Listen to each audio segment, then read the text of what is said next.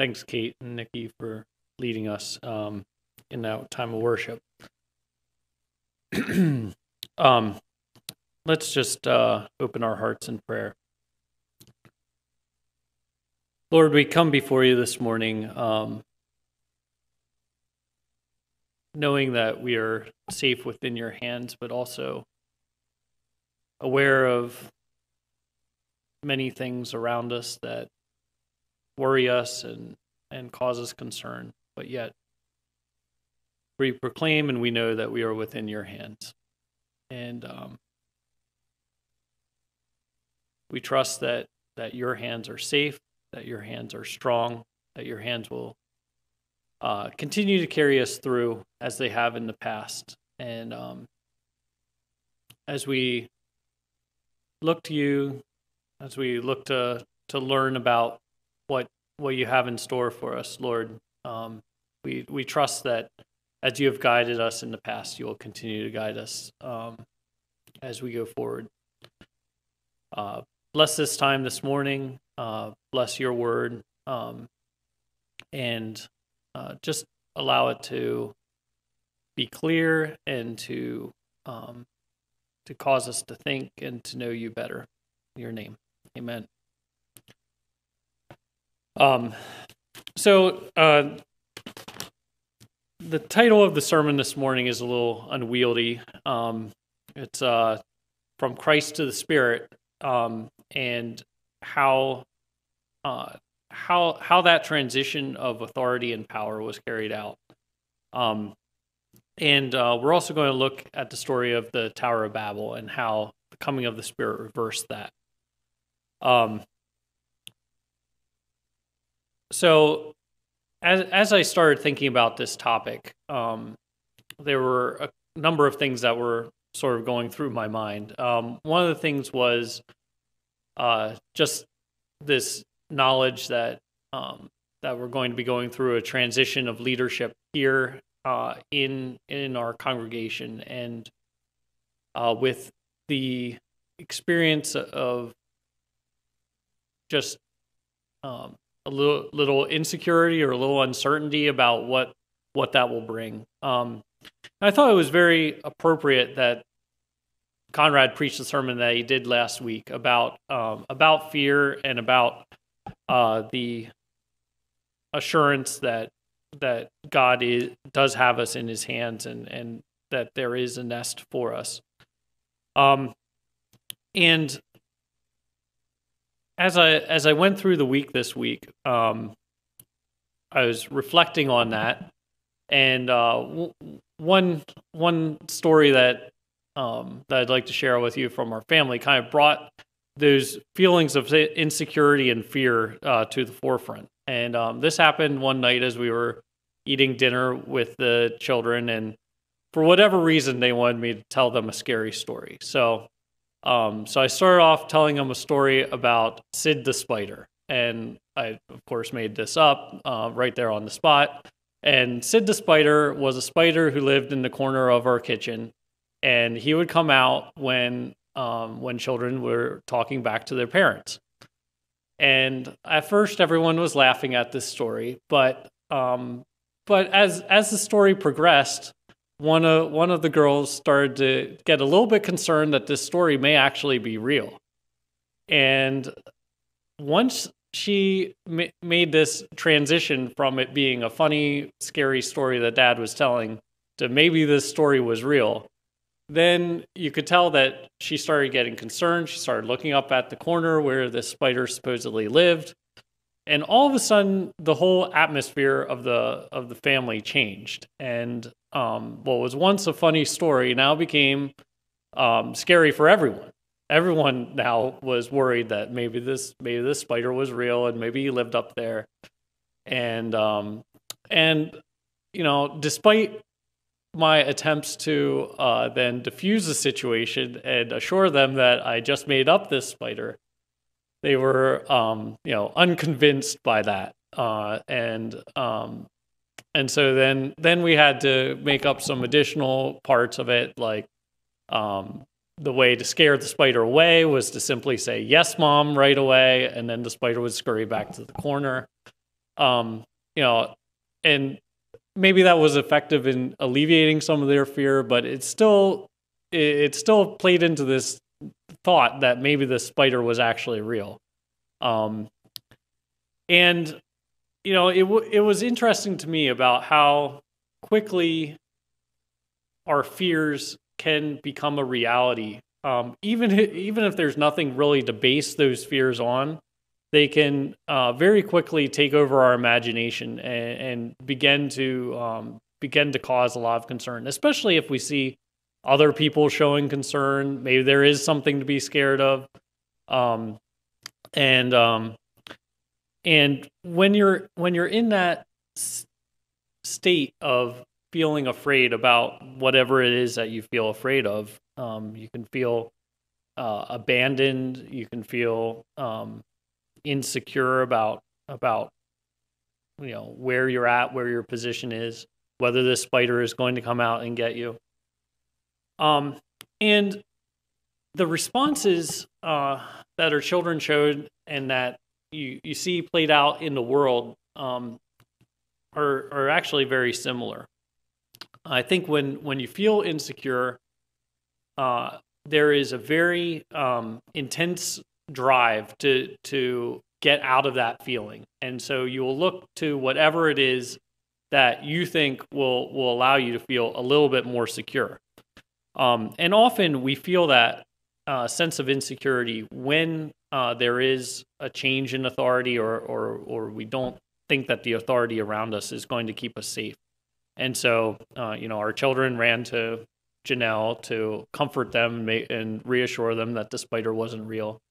Um, and I think you know that that's one response that we can have is that we can look to others to to provide that sense of safety and that sense of security. Um, or we can become, um, you know, uh, put on some false bravado and and become sort of the authority ourselves.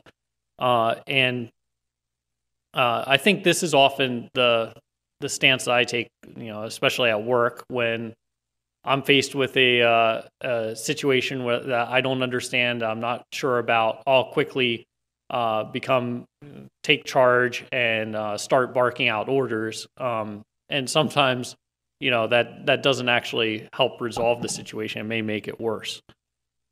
Um, so I'd like to start off by looking at uh, Genesis six, and this this is where uh, we start the story of the flood. Um, and before I read this this week, I never actually noticed this one clause that's in here. Uh, but Genesis 6 starts off When human beings began to increase in number on the earth and daughters were born to them, the sons of God saw that the daughters of humans were beautiful, and they married any of them that they chose. Then the Lord said, My spirit will not contend with humans forever, for they are mortal. Their days will be a 120 years. If you look at the footnote, at least in my NIV Bible, it says um, in verse 3 the Spirit will not remain in humans forever. And I never noticed that before, but it seems as though that's the time when the Spirit is removed from humans. And if, and so that that verse that I've often looked over before becomes a very significant changing point in in the story of how God interacted with humans. Um, no longer before that, the Spirit seemed to have been present among among the people, but after that, the Spirit was removed. And what is it that would have caused God to withdraw His Spirit from people? And um, we can see that they were uh, that they were e- evil. It says that uh, further down, verse five. The Lord saw how great the wickedness of the human race had become on the earth, and that every inclination of the thoughts of the human heart was only evil all the time. The Lord regretted that he had made human beings on the earth, and his heart was deeply troubled. So the Lord said, I will wipe from the face of the earth the human race I have created, and with them the animals, the birds, and the creatures that move along the ground for I regret that I have made them. But Noah found favor in the eyes of the Lord. Um, so if you think about their thoughts, the inclination of their thoughts being only evil all the time, um, you realize that human the human beings as as a species had set their eyes on on a goal or on a object, an ideal that was not that was not godly. Um, other place other places in the scripture it talks about um, that it, it warns us that we should not be ungodly like Esau was, who traded his birthright for for soup. Um, and so part of being ungodly is this focus on the present and sacri- and sacrificing what could be the the future good um if if we do that then we are in danger of losing the spirit. Also in philippians 3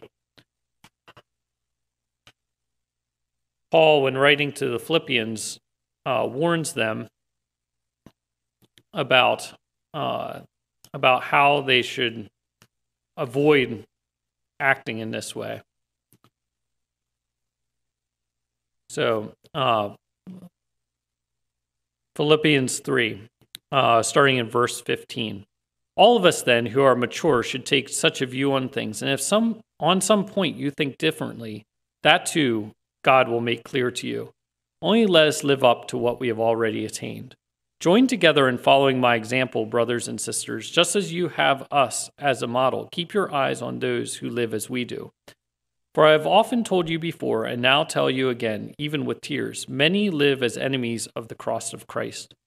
Their destiny is destruction, their God is their stomach, and their glory is their shame. Their mind is set on earthly things. But our citizenship is in heaven, and we eagerly await a Savior from there, the Lord Jesus Christ so, uh, so we see that one aspect of acting ungodly um, and causing us to be in danger of losing the spirit is a sense of living in the here and now and forgetting about the future, forgetting about the the good, um, the aiming for the best that God has for us. Um, and if we act in that way, we um, we like the people of the of the uh, who were living in the time before the flood are in danger of losing of losing the spirit's guidance. Um, and then going back to genesis 6 it, the lord warns that since since people have neglected him have not been following in his way have not been setting their eyes on on the ideal life that he would have them uh, achieve, he is going to wipe the world from them. And, um, and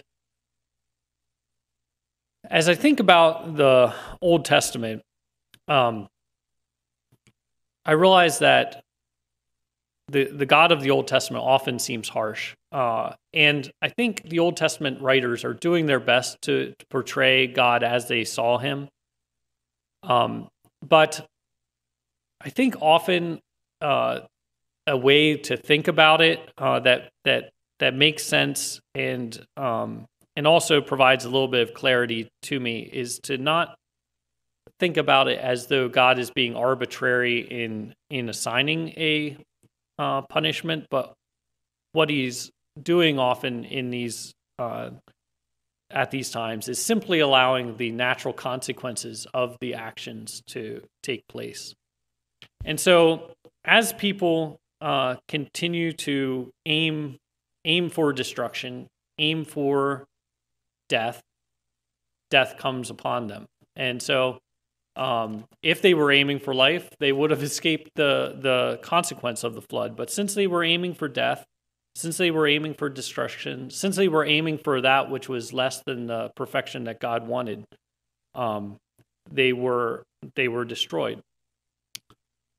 Uh, and with them, when when that was when the world was destroyed, uh, it was plunged into the deadly chaos of, of the um, of the water.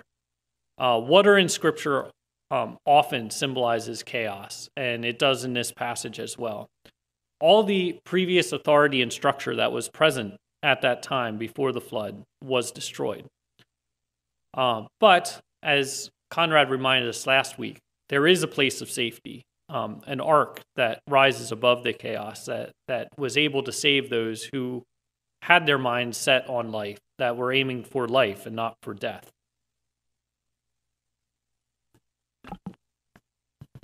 And um, after the floodwaters abate, there's still not the same authority that structure that was in place um, that was present before the flood. And so, uh, as we turn to chapter 11, we see uh, the people in this uh, barren land uh, after the flood.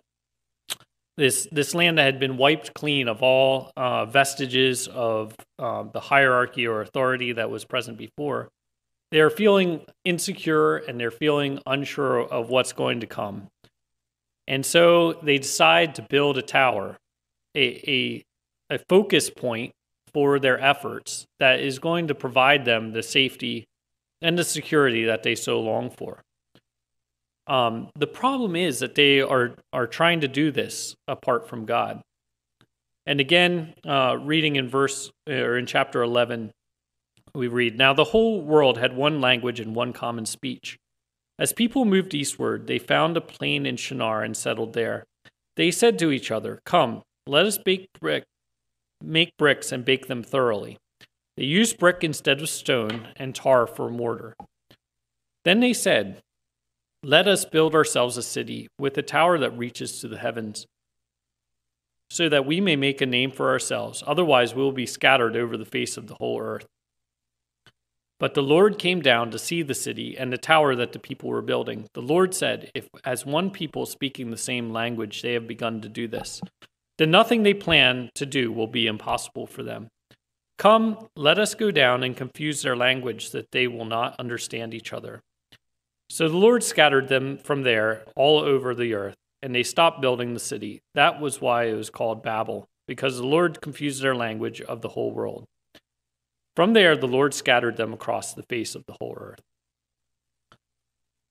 Um, and again, I think that we can think of this as the natural consequence of trying to build an authority apart from God to provide safety. The more that we try to do this, the more fractured and um, and unable to communicate among each other we will become.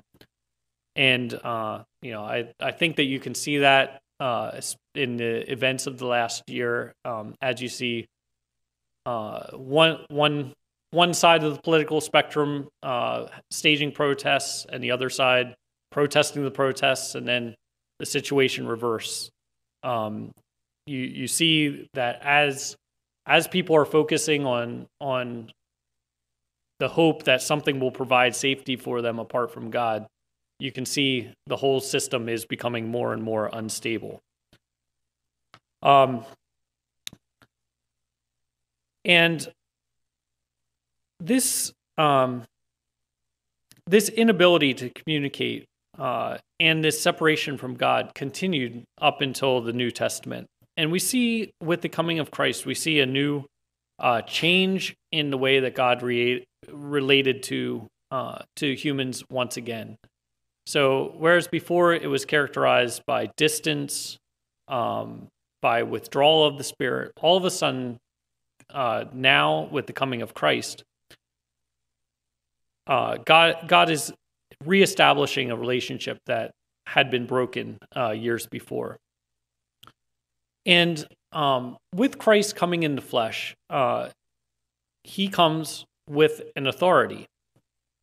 Uh, and and this authority is comforting in ways to the to the disciples um, because is someone that they can relate to, it's someone that they can see, that they can touch.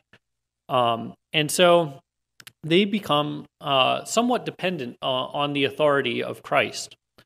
Um, he he states multiple times that his authority is not his own authority, but he points to the authority of uh, of the Father. And so even um, even in the sense of Christ being being there in the flesh, um, there were some. Although it was a it, it was a relationship that uh, did provide safety and security for the disciples, it also came with its own set of difficulties. Um, there, there is a uh, there's a sense in which you know Christ was only one person, and so there was there was a problem with access to him. Um, different people could could not necessarily get as close to him as they would want or have their needs met. Um, and there's all, also a way in which, with Christ being there, the disciples were stymied in their own growth, their own um, their own spiritual growth, because they could rely on Christ to provide the answer rather than uh, rather than having the responsibility that that they would have to seek seek out the answer for themselves.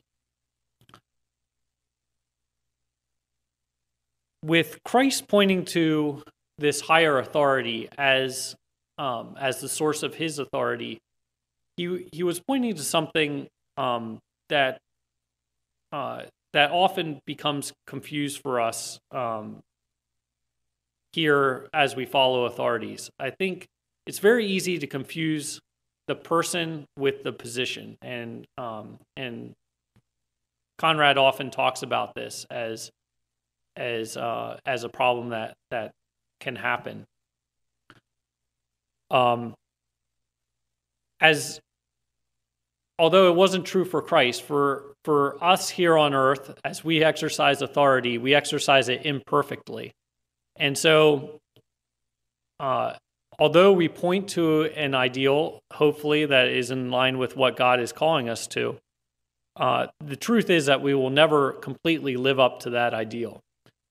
And um, you know, as a as a child, sometimes this would be a frustrating aspect of of being a child because our parents would call us to an ideal that maybe they were not able to live up to uh, perfectly, even in their own lives.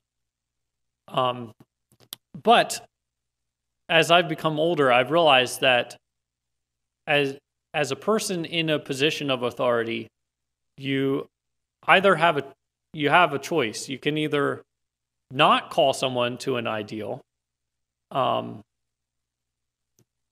because you are all, you are imperfect yourself or you can call them to that ideal even though you know that you yourself cannot achieve it um, and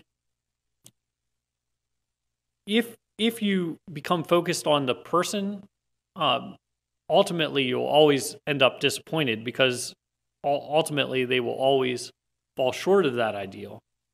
So, to the extent that someone wields authority within within a Christian structure, is only to the extent that they are able to point to that point to that ideal. And once once you se- select the ideal, the the goal that God is calling us to as a church, then that ideal automatically becomes a judge.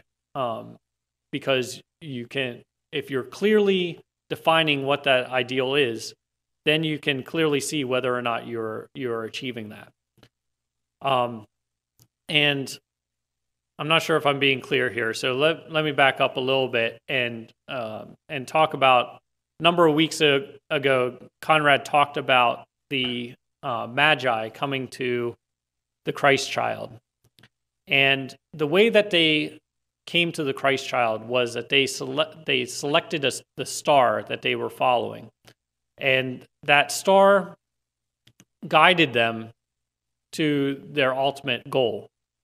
Uh, to to select that star, they had to look up above the mundane, above the the present concerns of life, and select something that was above them and greater than them.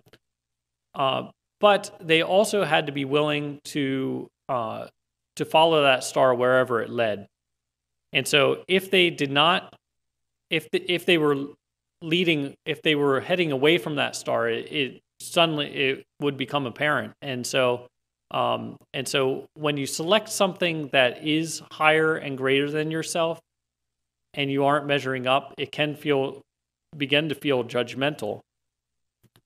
But if all of us are focused on on a distant point, on a distant star, even if we're coming at it from different angles, it will end up drawing us together because we'll be heading towards that one goal. Um, so when you have one person wielding authority, you you can make quick decisions, but they could they they may be of poor quality because you don't necessarily have all the information. You don't have the uh, you you aren't necessarily in touch with the people sort of on the ground making making the decisions and and you can see this um, I, I see this all the time at the hospital where someone who isn't necessarily dealing with patients comes up with a great idea um, and all of a sudden everyone is forced to carry it out uh, and it becomes very quickly evident that the idea only made sense um, you know it, in the abstract. And when it's actually put put to the test it's not actually a good decision. Um, so christ himself because of all these reasons because of of the issue of access of because of the issue of um, of hierarchy he pointed to a better way and he he promised the disciples that that the spirit when the spirit would come that would be better in some ways than Christ himself being there. And so, with the coming of the Spirit in, in Acts 2, we see a number of things. We see that now the Spirit is able to reside in humans again, which reverses the curse of Genesis 6. And that and and of course that is only possible because of the sacrifice that, that Christ himself made. And because of the Spirit coming, we're now able to communicate. And and you can see that the the disciples quickly go out of the, the place where they were staying. They begin to talk to the people, and everyone can understand them in their own language. And so the reverse, the the, tower, the curse of the Tower of Babel is reversed, and now com- true communication can happen between people once again. The differences between being led by the Spirit and being led by pure authority um, are uh, obvious and somewhat frustrating sometimes for those of us who are trying to follow the Spirit. Um, the, instead of having one person that we can look to as being able to make all this decisions, all believers have the Spirit. And so all believers have a necessary role in determining the Spirit's guidance. Um, I can't say to to someone else who that they aren't their point of view isn't worthwhile because the Spirit can speak to them just as well as they can speak to me. Um, the Spirit's leading is is somewhat nebulous. Um, each of us is given part of the overall picture, and it's sometimes difficult to determine which is of the spirit and which is of human origin. Um, and so, because of that, we must interpret the spirit's guidance within the context of the of the body. And I think that uh, Pastor Conrad's leading in this area has been very evident because he's really emphasized every member being a minister, and that that points to this fact that um, that all of us have an important role in determining where the spirit is is leading.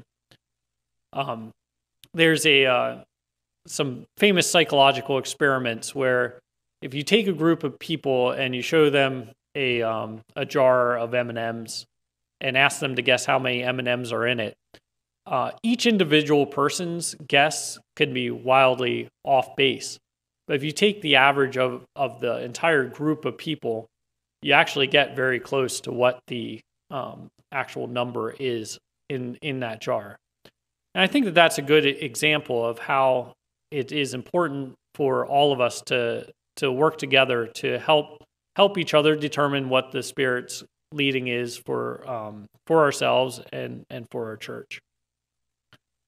Um, a third way that the Spirit is able to uh, lead us that's different than pure authority is that the, Spirit can lead in an adaptive way. Um, what usually happens with someone being in charge is that they always get their their way, and they always get their point of view being um, being carried out.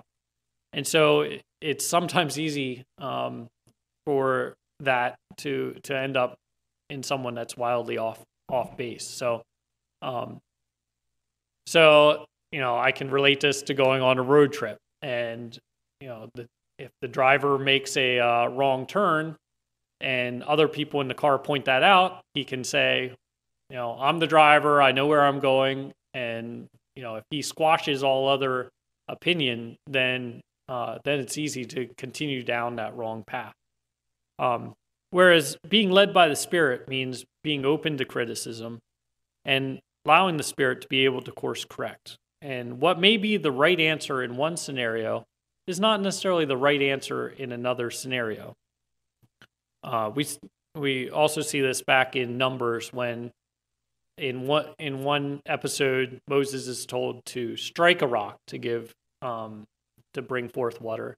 And in a different episode, he's asked to speak to the rock. Um, of course, we all know the story that he uh, went back to his his his old way of, of handling things, um, his way of of dealing of wielding power, and he struck the rock again. And uh, God did allow water to come out, but uh, but Moses was prevented from entering the, the promised land because of that. And so we see that it, if you are in tune with the Spirit, this means that you're open to following new ways of doing things and um, and open to uh, to listen to to needing to listen to the Lord in each decision, uh, not just relying on what worked in the past. And so, um, so if we are following the Spirit, does this mean that there is no longer a role for authority within the church? Um, I don't think so. I think that there still is a role for authority. We know that all authority is ordained by God. Um, authority does allow for order. God is a God of order. Um, and it allows for decisions to be clearly made. Clearly, someone has to uh, wield the discernment of knowing um, of being able to take all the different viewpoints and, and, put them together and and actually make a decision. But as we said before, um, this this authority uh, needs to be subject to the ideal, um, to to the to the vision that God has.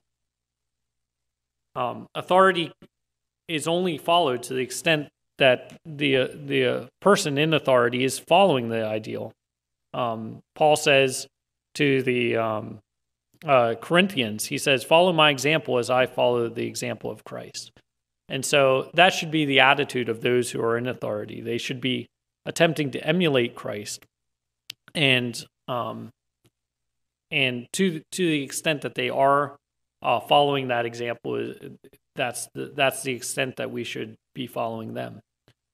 Um, but authority is also uh, open to correction from those above and also under them. That that's the model that uh, that Christ put in place by sending the Spirit. Uh, since all all members of the body have the same Spirit and and have the same guidance. So what what is the role of the authority within the Christian context? And and what are we looking for in in a leader to lead us? We're looking for someone who can uh, first identify the vision, identify the, the desti- destination that God is calling us to, and then articulate that vision to to be able to uh, to let others know what that vision is and where we're headed, and follow that vision. And all of this needs to be done in in the uh, context of servant leadership.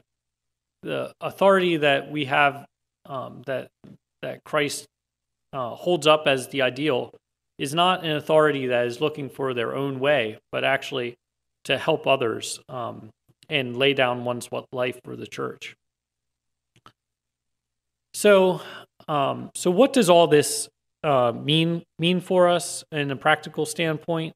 Um, so, if we are feeling fearful, uh, as is likely going to be the case, uh, you know, every every week going forward, uh, there's going to be things that could that could make us feel fearful. Fearful.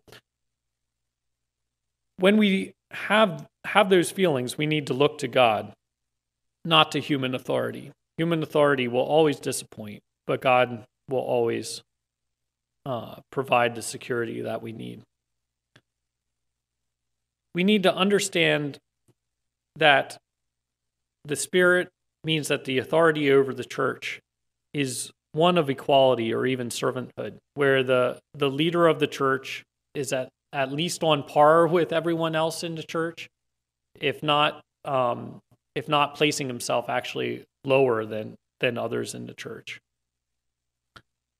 And um, although we may feel abandoned, as the disciples may have felt when when Christ left, there's power in the model that that Christ put in place by sending the Spirit that forces us all to come together to to to discern amongst each other uh, where where we are heading and where where um, where He is leading us.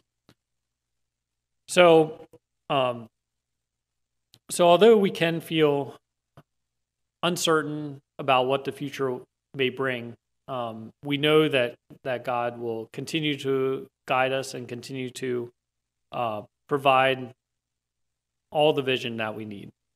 Um, let's pray. Dear Lord, uh, thank you for your word this morning, and um, I just ask that you would uh, continue to help our insecurity, help our feelings of abandonment or um, or just need to uh, make sure that we're safe.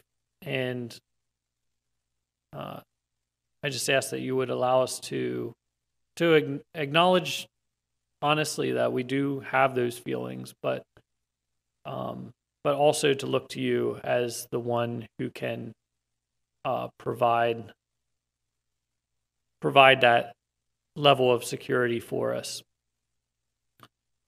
And uh, I also ask that we would